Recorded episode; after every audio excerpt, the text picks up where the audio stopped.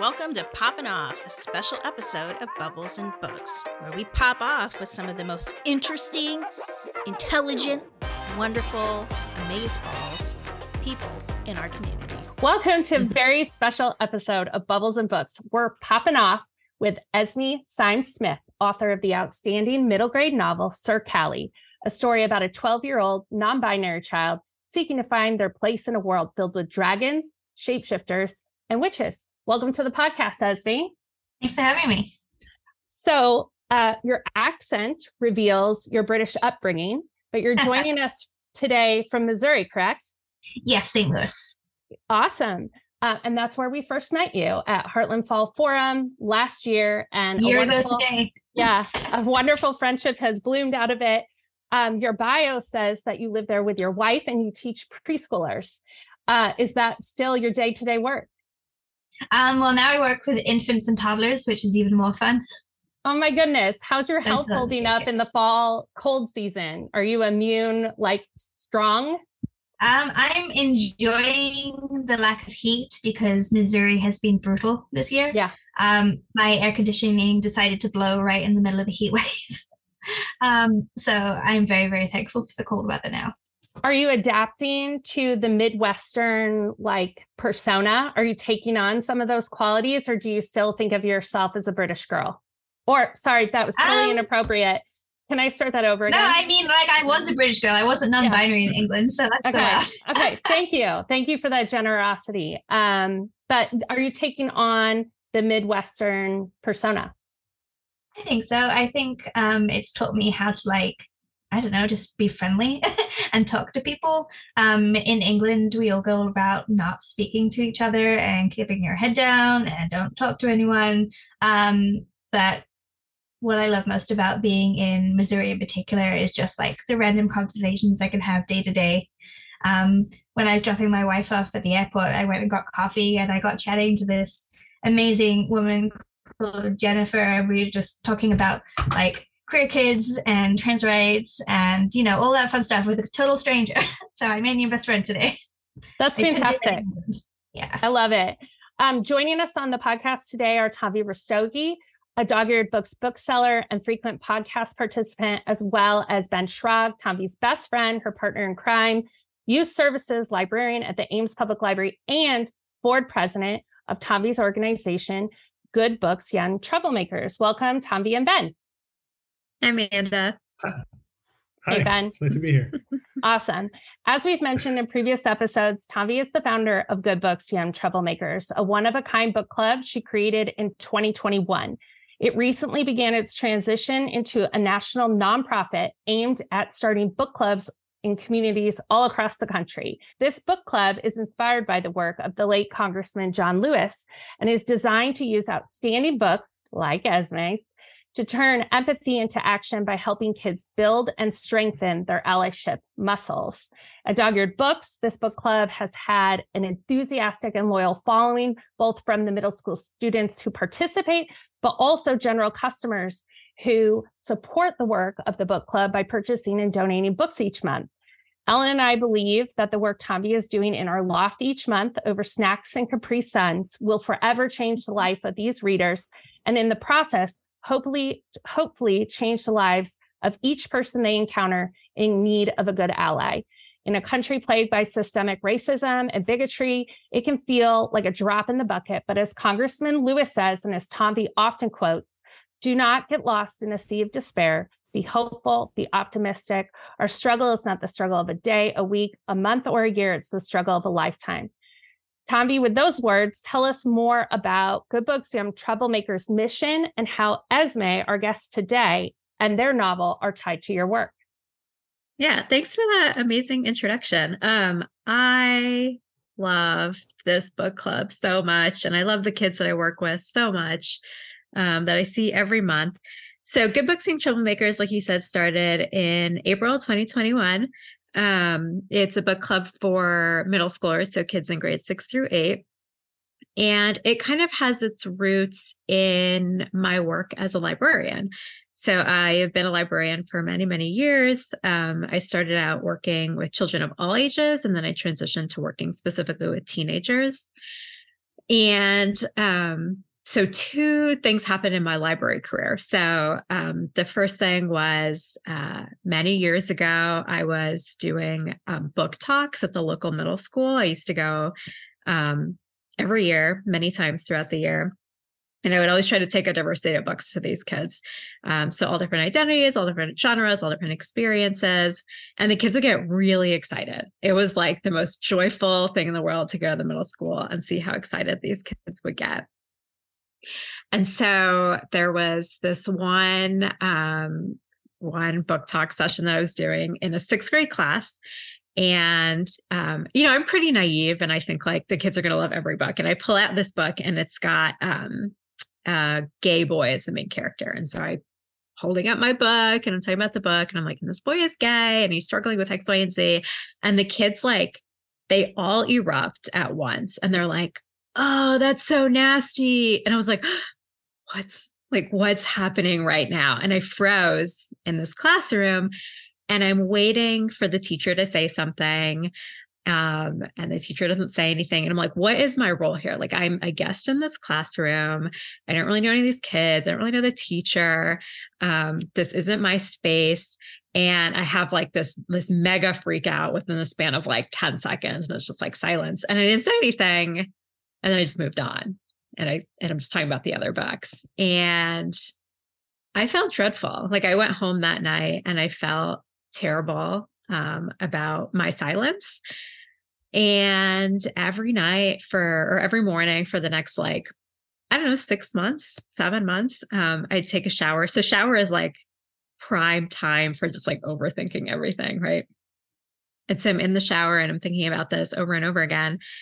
And I kept imagining it differently. So I kept imagining, well, what if I had said this? What if I had said that? And after a while, I realized a couple things. One was that this was a very self serving exercise. Like, I can't actually go back and change anything. Um, but also, like, I had coached myself. Like, I had coached myself into knowing what to do next time it would happen because I had practiced it so often, like literally every day for all these months. Um, and that was like a real like light bulb moment for me because I was like, this is going to happen again. And it did happen again. And I knew exactly what to say the next time it happened again because I practiced. And it was like, wait, if I can practice this, then like anyone can practice this. Right. So the other thing that was happening is I'd have all these kids coming into the to the library to come hang out with me. And being a librarian is sort of its like own odd experience because you're this trusted adult who has no real authority over kids. And so because you don't have this authority, like you're not a parent, you're not a teacher, um, they're very honest with you. Like they'll just like share everything with you. And so I had these kids coming in who would be like, Tanvi, this thing happened at school today. Like I heard someone call another kid the N word in the hallway. And I'm like, okay, that really sucks. Like, what did you do about it? And the answer was always nothing, right? Like, people don't really know what to do when something like that happens. Um, we don't know what our role is. We don't know if it's safe. We don't know like the words that we need.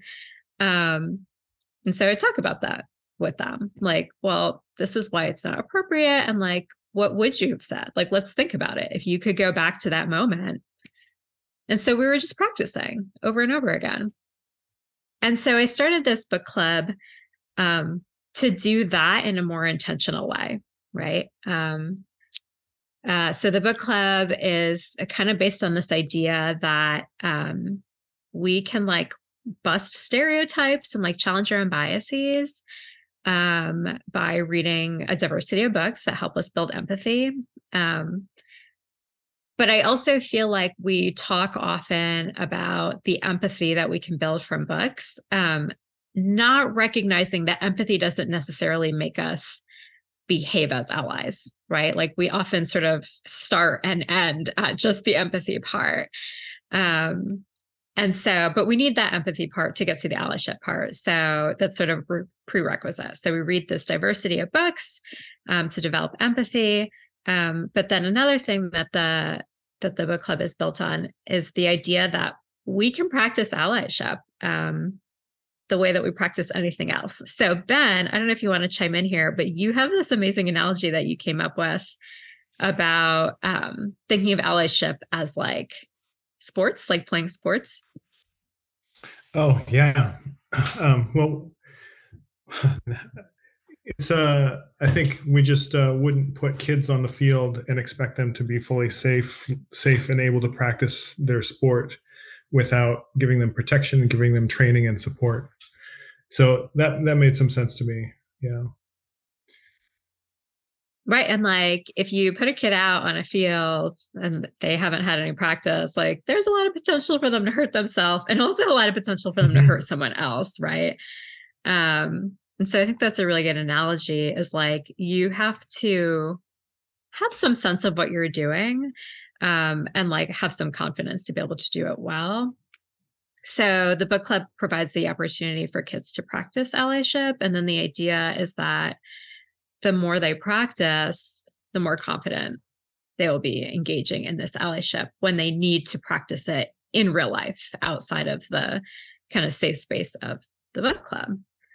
Um, so the book club uses um, books that you know expose kids to a diversity of identities and experiences that exist in the world but also which provide a lot of opportunity for allyship practice so uh, we went to this conference last year the heartland conference in st louis and oh, what was the event it was like kind of a like an the author speed dating yeah movable feast yeah. yeah. And so like like the authors they come and like they sit with you for a few minutes, right, Esme? Mm-hmm. It's it's like um speed dating for authors and booksellers. Yeah. And so, you know, we've got all these authors coming, and then this author comes, this amazing, like shocking, like bright blue hair, like teal hair. Um, and this author is a middle grade author, like a debut middle grade author. And they were like, I have this fantasy about a kid who's non-binary and it like pinged everything in my brain i was like wait a minute this sounds exactly like something i want my kids to read especially because we don't often get the opportunity to read outside of realistic fiction um so Esme, I was so excited for you to sit down at that table. That was like such a transformative moment for my book club. Um, tell us about Sir Callie, please. Yeah. I just want to say, like, I, I remember that day and sitting at your table and just like, you know, sometimes you just have that immediate connection with people. And I was just like, oh man, these are my people. I'm gonna, it's gonna be great. This makes the whole event worth it. Um, so when you invited me to speak with your book club, it was just like the most amazing thing. Um, and I'm I'm stoked to come visit. Um, so my book is well, I'll talk about the series. Um, the series is called Sir Callie. And the first book, Champions of Helston, came out last year. It's about this kid, Callie, who's non binary and wants to be a knight in a very gendered world where boys get to be knights and girls do like gentle magic, and there's like nothing in between. Um, and Callie, being an amalgamation of myself and very much an Aries, it's just like, screw this. I'm not doing this. I want my dreams. I only get my dreams. Um, and in the process of kind of, you know, rocking things around, they um, make they meet other kids from Helston who have never had any experience outside of, you know, that very small insular community, and they rock their worlds too. And they find their friendships and their strength, and you know the ways in which we can be brave and strong, even if you know it's hard, even if it makes feels like things are getting worse. Um, and it's about endurance, I think, um, and then my second book, Dragon's Roost, is coming out in, oh my goodness, three weeks' time. Oh my goodness. Um, and that's when everything burns to the ground. um, and I'm really excited for people to read it. Um, I'm excited to give you all the complete story of Callie and Elowen and Willow and Edwin.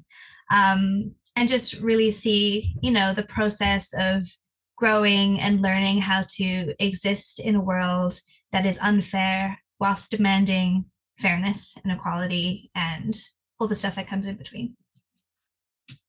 I love that you said that book too is where it all burns down because that's one of the things actually that we talked about in the book club. So when we read your book, um, one of the one of the discussion points was like like it book one could have, sort of have just ended mm-hmm. like that, mm-hmm. right? So like I don't I don't want to be like super spoiler spoilery, but like there's a lot of characters who are dealing with a lot of like separate challenges, right? And they're all sort of not all, but many of those challenges are sort of rooted in the same issue, but but they're also all unique to those particular characters.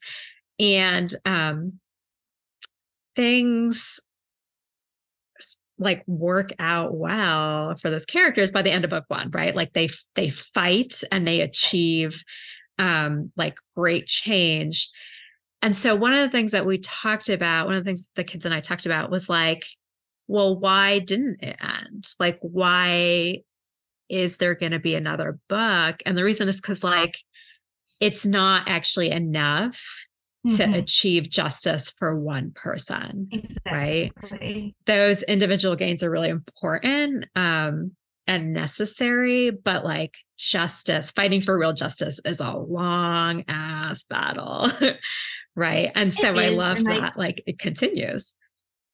Yeah and it was really interesting writing it because um, originally my editor brought two books um, and she didn't ask me for any synopsis or anything so i didn't know what i wanted to do for book two um, and originally I had imagined the series as like a magical school series and Callie stays in Helston, they learn how to be a knight, blah, blah, blah. And then I realized that would be such a disservice to the characters because, you know, just because one man is out of power doesn't mean that everything's okay. Um, you know, not not to be too realistic about this, but it's very much like a 2020 book set in medieval England. Um, and I'm just like looking at the world around me, like Trump is out, that's great, but like, you know, nothing is actually better yet. Like it's better, but it's not good. Um, and Callie's world is very much, you know, it's it's it's plagued and it's stained and it's poisoned by this man who we defeated in book one. Um, like he left all of his supporters back in Helston. Um, you know, they're still looking at the kids, at Neil, at queerness, like side eyeing it.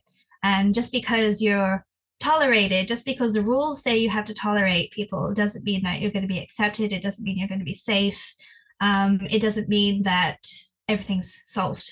Um, so when I realized that, um, everything changed, and it was, it's been so exciting for me to like really challenge myself in what I believe about the world and what I see um, in books especially. Um, and it's it's been such an interesting process. Um, and I, i'm thrilled that i'm allowed to like write these stories in the way that i need to in a way that's not safe you know um, my editor trusts me which is really cool. Um, and and yeah it, has been really hard honestly working out how i want the series to end because like i i really struggle finding the joy in the world and like what is the solution? There is no easy solution and i'm trying to like you know delve into that. Um but it, it was really interesting. I remember when we we talked with the book club way back in winter of last year um and i i remember i was just feeling so like depressed about the state of the world and just like really struggling to find you know the ferocity and the fire that i needed to write callie. And then i talked to your book club and it just it inspired me so much to see you know the hope moving forward. Like even if things aren't good now like we're to keep trying. It's worth trying. And I'm, I'm so thankful for you and your book club and that you know you found callie. And i think it's a great partnership ah that so, makes me so, so happy I, I was actually going to ask a question about that um, if i might because we talked a little bit about how the book club functions mm-hmm. and one of the things that i think is really genius about how tanvi has set it up is that it goes beyond you know like you can have scenario based discussions but marrying like allyship discussions with a book where you go beyond you know a dry scenario that someone provides you and you actually spend time with the characters get to know them get to know their nuances get to know um, the nuances of their situation and you're invested in in their future in a way you might not be in a you know dry fictional scenario mm-hmm. um, and then taking that and practicing so I, I, was curious like and you kind of led up to it there like what how do you feel knowing that you've written this book and it's getting used in this way like like how, how does that feel it blows my mind it really does um Like I, I'm still at the point in my career where it's very new and it's still like shocking to me that anyone's one reading it and two enjoying it. Um, but the fact that you know it can give kids real hope. You know, the re- the reason I started writing was because I remember reading a story and it was obviously fiction. I was 12 and I just remember feeling these very real physical emotions. And I was like, dang, that's so powerful. Like, that's amazing. I want to do that. And the fact that I'm not just like, you know, helping people to like feel what the character feels, it's like, you know, giving people hope in a hopeless situation. And, you know, it's, it's been very interesting writing the grown-ups as well as the kids because, you know, they're a little bit more jaded. They really struggle to like you know move forward when the bigger picture feels so bleak. But the kids are existing like minute to minute you know and like the next minute can be triumphant and that's worth going towards. Um but no um it it blows my mind that you know kids are reading it and understanding it and using it in their real lives. That's just wonderful. I had a question related to that. Um you talk about how your process of finishing the series is looking for hope and trying to figure out if it's there and where it is. Um, you also talk about how this book has become a story of endurance, looking or fighting for fairness where the world is unfair. When you first set out to create Sir Callie and bring them into the world, what was your first intention? Um, in building this world of fantasy and creating the character of Sir Callie. What made this book happen? Um, I didn't really, I don't really write with intention. Intention comes later in revisions, I feel like. Um, I wrote this book in April of 2020, right when we just started quarantine. Um, I was on submission with my first book that didn't sell and feeling pretty about that. Uh, also the pandemic and also, you know, BLM and everything that's going on in the world. And just like, I need it was actually it was i needed joy. Um, and i was like thinking about the things that bring me joy. And i was remembering the alanna books the tamora pierce books and i was just like okay okay it's time to write my notebook. Um, and it's really interesting because the story was always like heavy because i write heavy things but it was such a source of like joy and hope for me because you know i'm writing a character that is very much me very much who I was at 12, who I am now, um, but without knowing how cruel the world can be. Um, and it's about them finding that out, but it's also about them deciding that they're going to do something about it.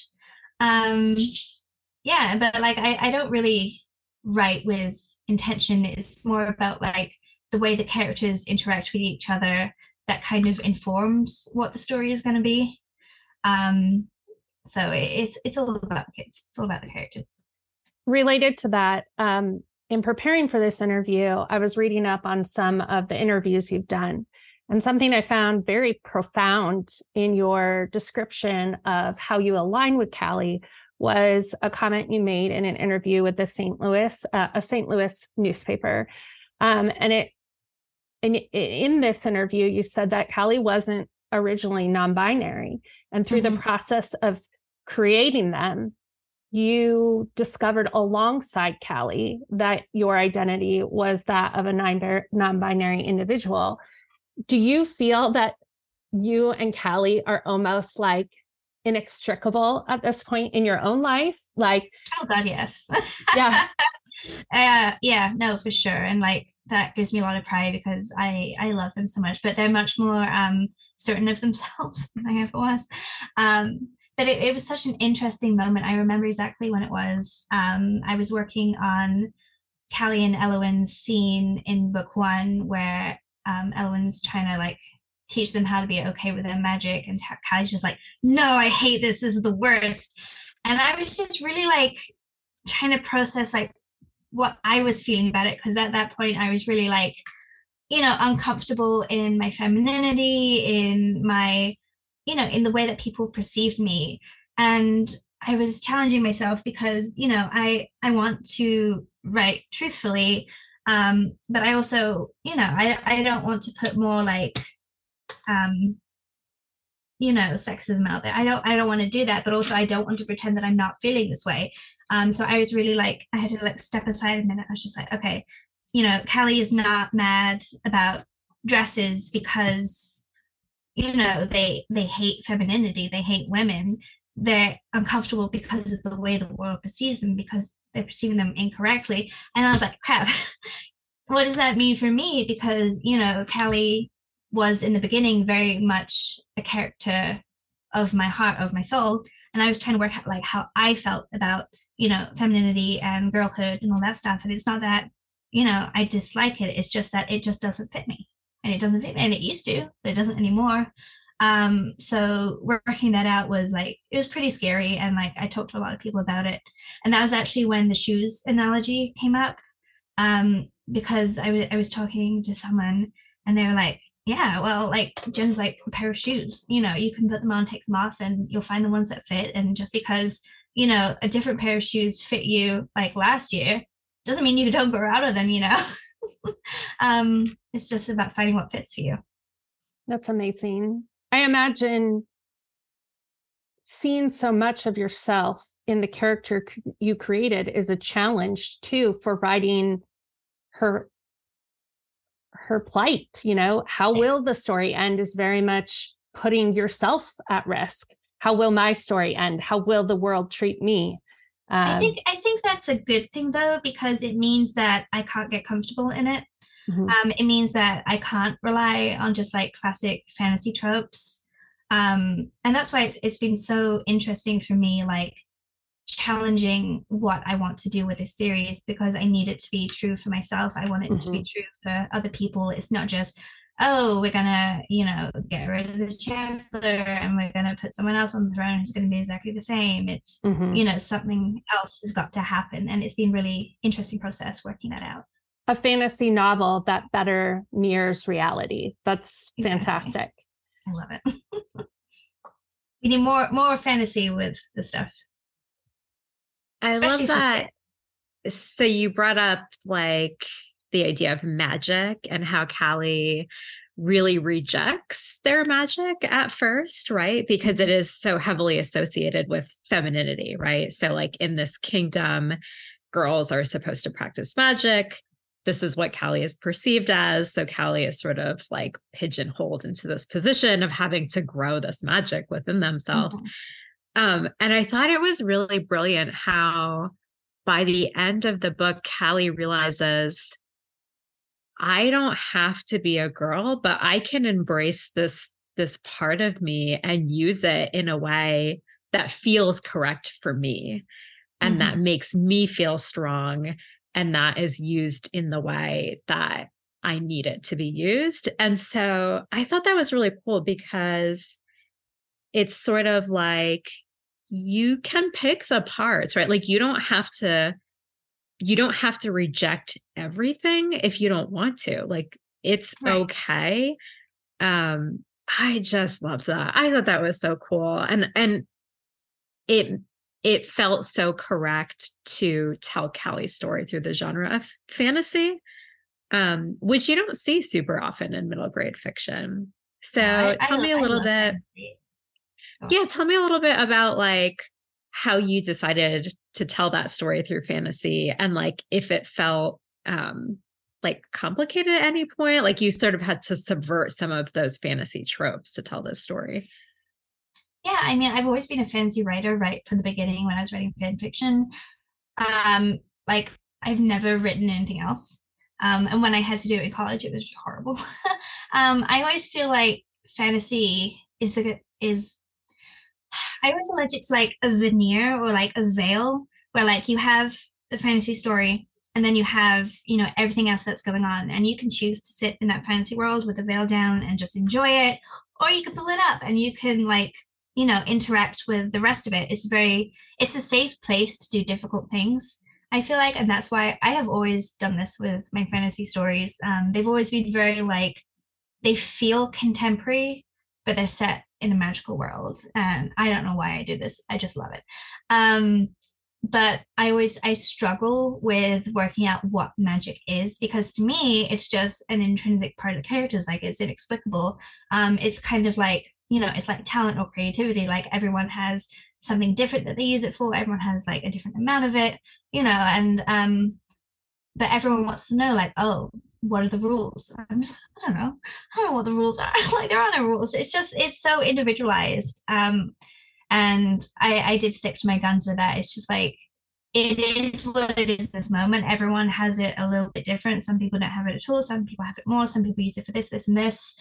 Um and like I, i've worked out recently that magic in callie's world kind of provides the user with what they don't have otherwise um, you know, I feel like Elowen's magic is so powerful and potent. Like it gives her the the power that she doesn't have in her other life. You know, it gives Edwin his protection, you know, his security.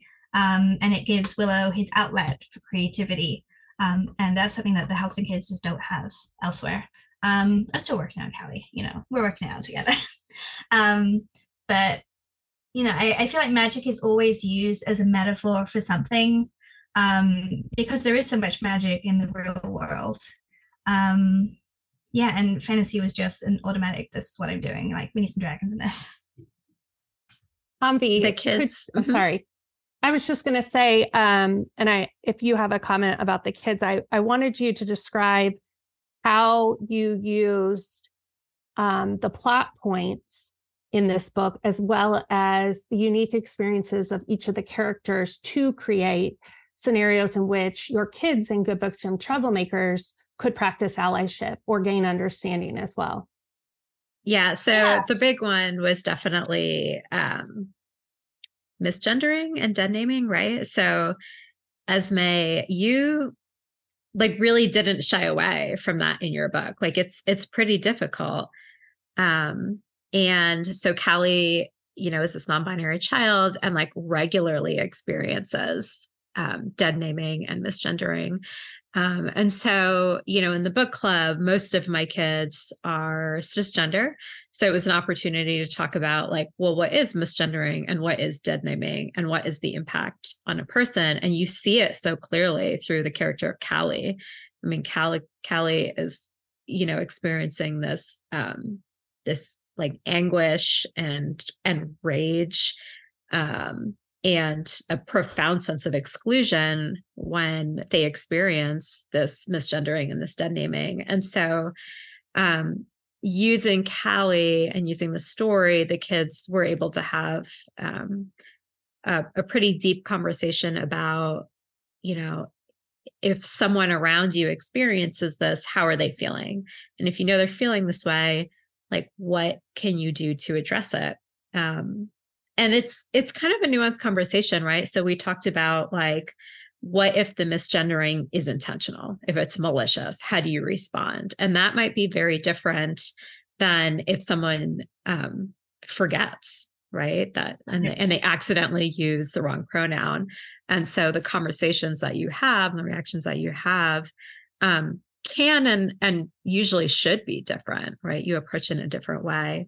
Uh, but then we were also able to talk about um you know what if what if someone who is close to you is out to you right? But they're not out to you know that they are not out to other people um, the way that you handle misgendering or dead naming then also looks very different, right? Because we have to be mm-hmm. really cautious about not accidentally outing people. Um, and so then how do you care for someone who is experiencing this while also keeping um, their their you know right to privacy safe with you? Um, and you know, I think these are things that we assume a lot of people know how to navigate. Um, but you don't really know that for sure until you actually sit down and have these really explicit conversations with them. Um, and you know kids and adults alike like we often fear um, you know engaging in allyship calling people mm-hmm. out because it's scary and it's risky and we don't know how someone's going to respond to us. We don't know if we're jeopardizing a, a relationship. Um, we don't know if we're going to become the target of um, you know, bullying or harassment. And so those are things that we also then talk about. It's like, well, what is the risk to you? What is the risk to this person who is experiencing this this harm? Um, and so it was really special to be able to use um, I, so all the books that we use are really special, but Sir Callie in particular was really cool because I have a lot of kids who love fantasy, and we don't often have the opportunity to read fantasy in the book club. Um, and so the kids were like, "Oh, so badass! Like these dragons and swords, and like, you know, Callie's like taking on this whole system." But also, there's this opportunity for very real world conversation as well. I love that and it's um I, it's been interesting for for me as the author because um you know i'm i'm very i'm i feel like i'm much more aware of the way that i react to things now um for example i was i was sitting in a coffee shop doing some writing the other day and um there was this like queer person sitting close by me just like minding their own business and this this boy came out this like teenage boy and i could just i could feel the tension and he goes up to this person and I take I take out one headphone because I just I don't want to be too nosy, but a little bit. And then I, I see this person's face, just like you know, I don't know. Okay, I'm taking out the other headphone, um, and they're just being not aggressive, but being very like, oh well, I don't understand your identity. You got to explain it to me. Um, and I'm just sitting there going like, holy shit, like, what am I gonna do? Um, but I couldn't just sit there. I couldn't just sit there. So you know, I watch what's going on. And then when the guy walks away, I confront him. I'm just like, why are you bothering people? You don't need to be bothering people because like it's it's not okay for someone to walk away and feel like they didn't do anything wrong. I feel like they need to they need to be as uncomfortable as that per- they just made that person feel. And you know, I I have quite a few experiences with that, especially in Missouri. Um, like luckily it's never really been directed at me but if i see it being directed at other people i'm much more willing to go and make them uncomfortable you know i'm i'm not afraid of that confrontation anymore. And i feel like that's my you know it's almost my responsibility as a person writing this character. Like who am i to be writing this character if i cannot do it myself? Ben you were going to say something earlier. Oh yeah. Well i mean as i was listening to esme's story um i was thinking about how um there were kind of two stories in there. One is when something happens to you and you have to stand up for yourself, and the other is when something happens and you are the other party that can step in. And those are really different experiences. And I think that's um, one of the values of you know books like these and um, book clubs like these and study guides like these. Um, I was uh, the thing I think I was going to just chime in earlier was you know thinking about i think what esme said about their own experience um, exploring this character made me think about how much representation matters. But then also in terms of the nuts and bolts book club stuff um, you know these thoughtful guides are also there to support adults wanting to have this conversation because having a conversation that's near near explicit isn't enough like that that skill to take it all the way over the hump and say what you actually mean in plain and simple terms is hard. Um, and so like i think you you know that like that experience when it's happening to you how how good would it be if somebody could step in with clear simple language for you? Anyway that's all i wanted to add. Yeah that's so true. And esme you said something about how like you're not afraid anymore i think it was kind of what you said like you, know you you do this now where you engage with people in this way and that was that was something for me too was like it starts out really scary right it like scary. stepping in mm-hmm. um, but the more you do it the less scary it becomes right mm-hmm. um, you just become more practiced and I, I I've been like not afraid of confrontation really since I came to America and got away from my family. um, so I I feel not necessarily confident, but I'm like, what the worst that could happen? And you know, I have another anecdote where I was at Starbucks and I was standing outside and I noticed this guy was reading. And you know, I'm always interested in books, you know. Um, and I ask him like, "Oh, what are you reading?" And he tells me about this book he's reading. It's an, a biography about this black jazz singer from St. Louis. And I was like, oh, dang, that's really cool. Um, and then he was like, yeah, that was back in the days where racism exists. And I'm just like, hold up, sir. like, uh, do, do, you know what's going on in the world? I'm just like, you know, like Black Lives Matter and like the police and he's just like yeah black people just you know they're killing each other and racism doesn't Mm-hmm. exist and i'm just like no we're not we're not doing this so i i say my piece i go back Mhm. inside um and i figured that's the end of it. And I, I sit down to do my tippy tappy typing and he comes back in and i'm just like oh uh, i'm hoping he's just going to go get a refill of coffee. Nope he comes and sits down at my table. I'm like okay okay maybe he's going to apologize be like oh you know we we misunderstood each other let's have a conversation.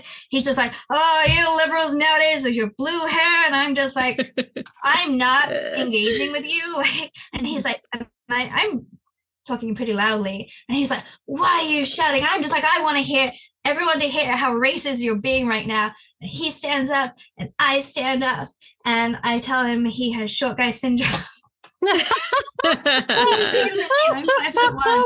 Um, and he's about to deck me, but luckily the the arts people throw him out. Um, I want to hang out at your Starbucks with you. This is like the fact that you called him on his short guy syndrome. That that is those are the thoughts I have after the fact where I want to say those things and you said them. So uh, that's I, I amazing. I don't have time for it anymore.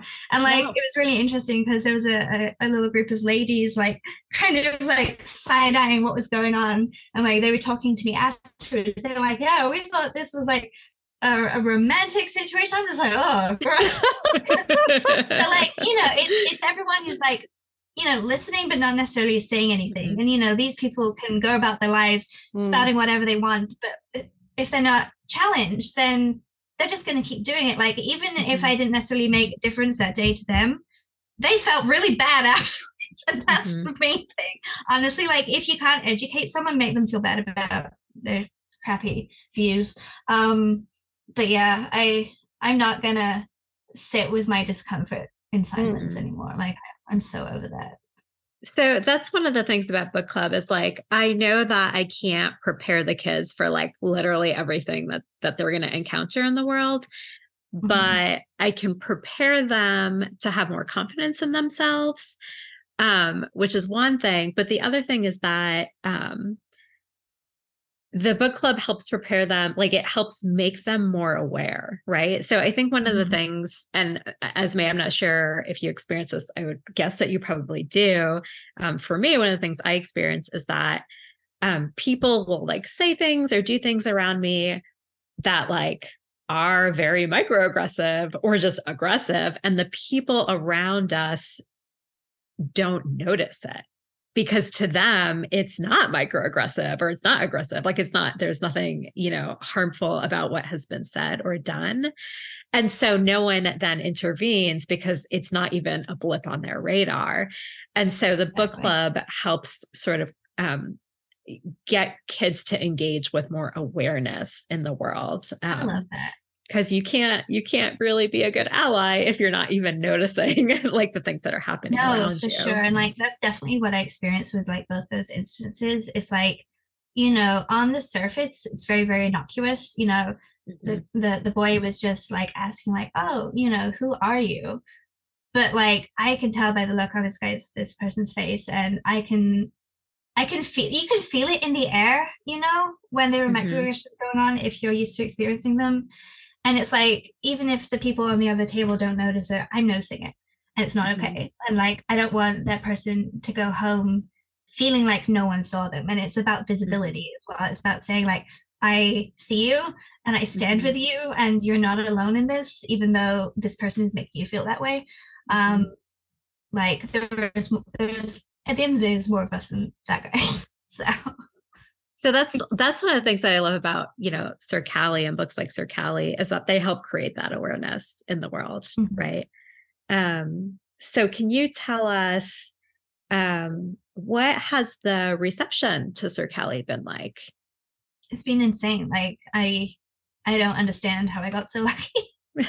um because you know I I wrote it for myself and it was really cool to get published, but like it's a weird book. Um I'm really, really proud of it and I'm most proud of that something that is so important to me can be enjoyed and valued by so many other people um and you know i i do get fan mail i i get a lot of emails especially from kids just telling me what it means to them. And, you know, I, I had one person say to me that like this gives them hope. And like that was just everything. And I shared it with my editor because, you know, the world does feel very hopeless and bleak right now. But, you know, if there can be a little glimmer of light, then maybe that can pass along.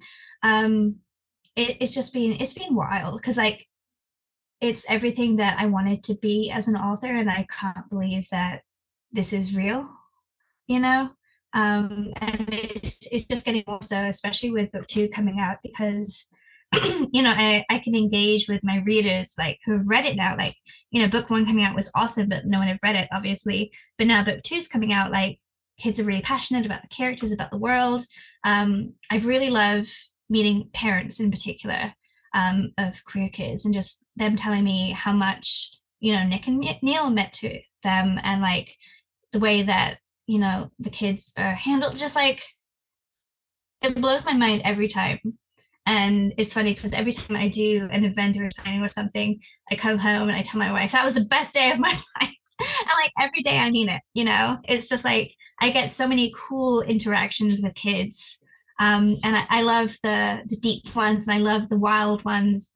Um, I was doing a, a, a school visit, and one of the kids asked me like, "Oh, if you weren't an author, what would you be doing?" And so I told them about my old dream of being an emu farmer, and then just like the conversation just devolved into emus, and it was the best thing ever. I loved it. Um, just the fact that I get to like hang out with kids is just so neat because like they're such cool little people.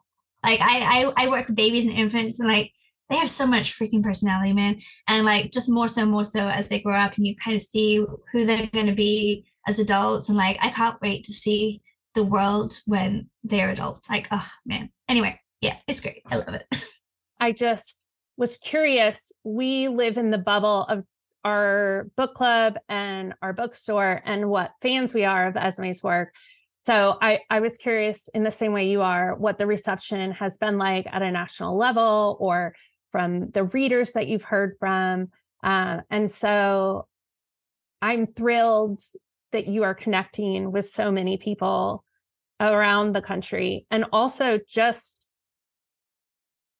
it our experience with the book is so large and profound but it it makes me feel so good as someone who bought the books for the bookstore um, and continues to stock them to know that we have Sir Callie in our curation and in schools and libraries and other bookstores that that book is out there that that mm-hmm. representation of a non-binary child is adding to what is out there for both non-binary um, and cisgender children to just grab from the shelf one more mm-hmm. occurrence mm-hmm. of uh, adding diversity to what they encounter i have a 10 year old who's a prolific reader and she benefits very greatly from Tanvi's curation. Um, anything Tanvi recommends, I give her. And that for her, it wasn't reading Sir Callie wasn't here, I'm going to go learn about, you know, and the experiences of a non-binary ch- child. It was here's an awesome mm-hmm. fantasy book. And by the way, these are the experiences, like she loved it. Um, and mm-hmm. that that's just filtering into their consciousness of seeing more mm-hmm. people mm-hmm. that they can empathize with, that they loved the character, they rooted for the character. I'm just grateful for that representation adding to the number of books we have out there for children to just either intentionally encounter through something like the books on troublemakers or to have just been looking for a great book uh, in a medieval setting with dragons. Um, so I think that's very cool. Um, we have an event coming up with you. Um, yes. Uh, excited. So excited. We'll get to hang out in real life. Yeah. Yeah. Yes. Thanks to your willingness to drive six hours uh, from St. Louis. Thanks to my publisher for paying for my gas. okay, good. I am very grateful that they are doing so. Um, and we are thrilled both uh, for those who've already read your book to get to meet you in person. As Tanvi said, her group is so jazzed that you're going to be here. Um, but there'll be a whole group of readers who won't have encountered you yet that we hope to introduce them to your work, to Sir Callie. Um, so let's talk about our and we branded we branded uh, our new middle grade series after you chats and snacks chats yes. and snacks we usually Love do cocktails it. and conversations so uh, it was really funny. There was a little back and forth with my editor and my publicist when you first sent the like. they're like oh well this is a cocktail. That's no problem but what if it was? Yeah. Hey. Yeah, yeah. um but we'll be together on november 15th at the ames public library at 6 p.m so chats and snacks with esme Symes-Smith and the world of sir callie. Um we're really excited um Tanvi and um ben tell us a little bit about the event um, and what we hope to do there so yeah, the event's going to be at the library. Um, we're going to do a Q and A with Esme. So we're gonna we're gonna do a little bit of conversation first, and then kids can ask you whatever questions they want, which I'm sure will be um, fun and outlandish, possibly, maybe about emus. Um, there's going to be some snacks there. There's going to be a dragon fruit punch, um, which feels very fancy to me. Mm-hmm. Um, and you're going to do a book signing. And I like this book really belongs everywhere like every every adult should have it every kid should have it um and that's actually one of the interesting things about sir Callie is that it's sort of like um it, it's not like a, a, book that I would limit to any particular age. Like as an adult, I was like, hell yeah, this book's amazing. But I would also give it to like a fourth grader, but I would also give it to like a 10th grader. Right. Um, mm. so everyone should come eat some snacks, but also like come get this book. Um, get book one, get book two. I cannot wait. I cannot wait to read book two. I'm going oh, to India man. in it's... a couple weeks and it's like loaded and ready on my phone oh my God, for me to get me through that like, long haul flight. having the um having the the the pre-published um, reviews come in has been so much fun because obviously I grew up in fan fiction and like I just loved destroying my readers with cliffhangers. And the fact that I get to do this in traditional publishing and the national scale is just wild. Like ugh I get so many messages going like ah, pay for my therapy and I'm just like yes this is what I wanted to do um so I apologize for the trauma that I will put y'all through um but it was worth it We can't wait to hear from you. And I can't wait for everyone to see like your cool blue hair. Like you're just like you're so cool. I just can't wait for people to like meet you in real life.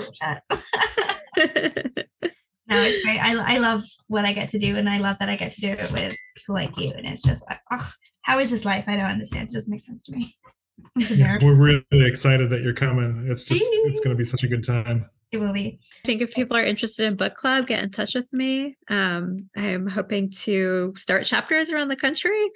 Um, I think anyone could be doing this work, and I want everyone to read Sir Callie and all the other great books that we've been reading, and um, and just grow and just do cool shit in the world. Yeah, cool shit in the world. That's what we love.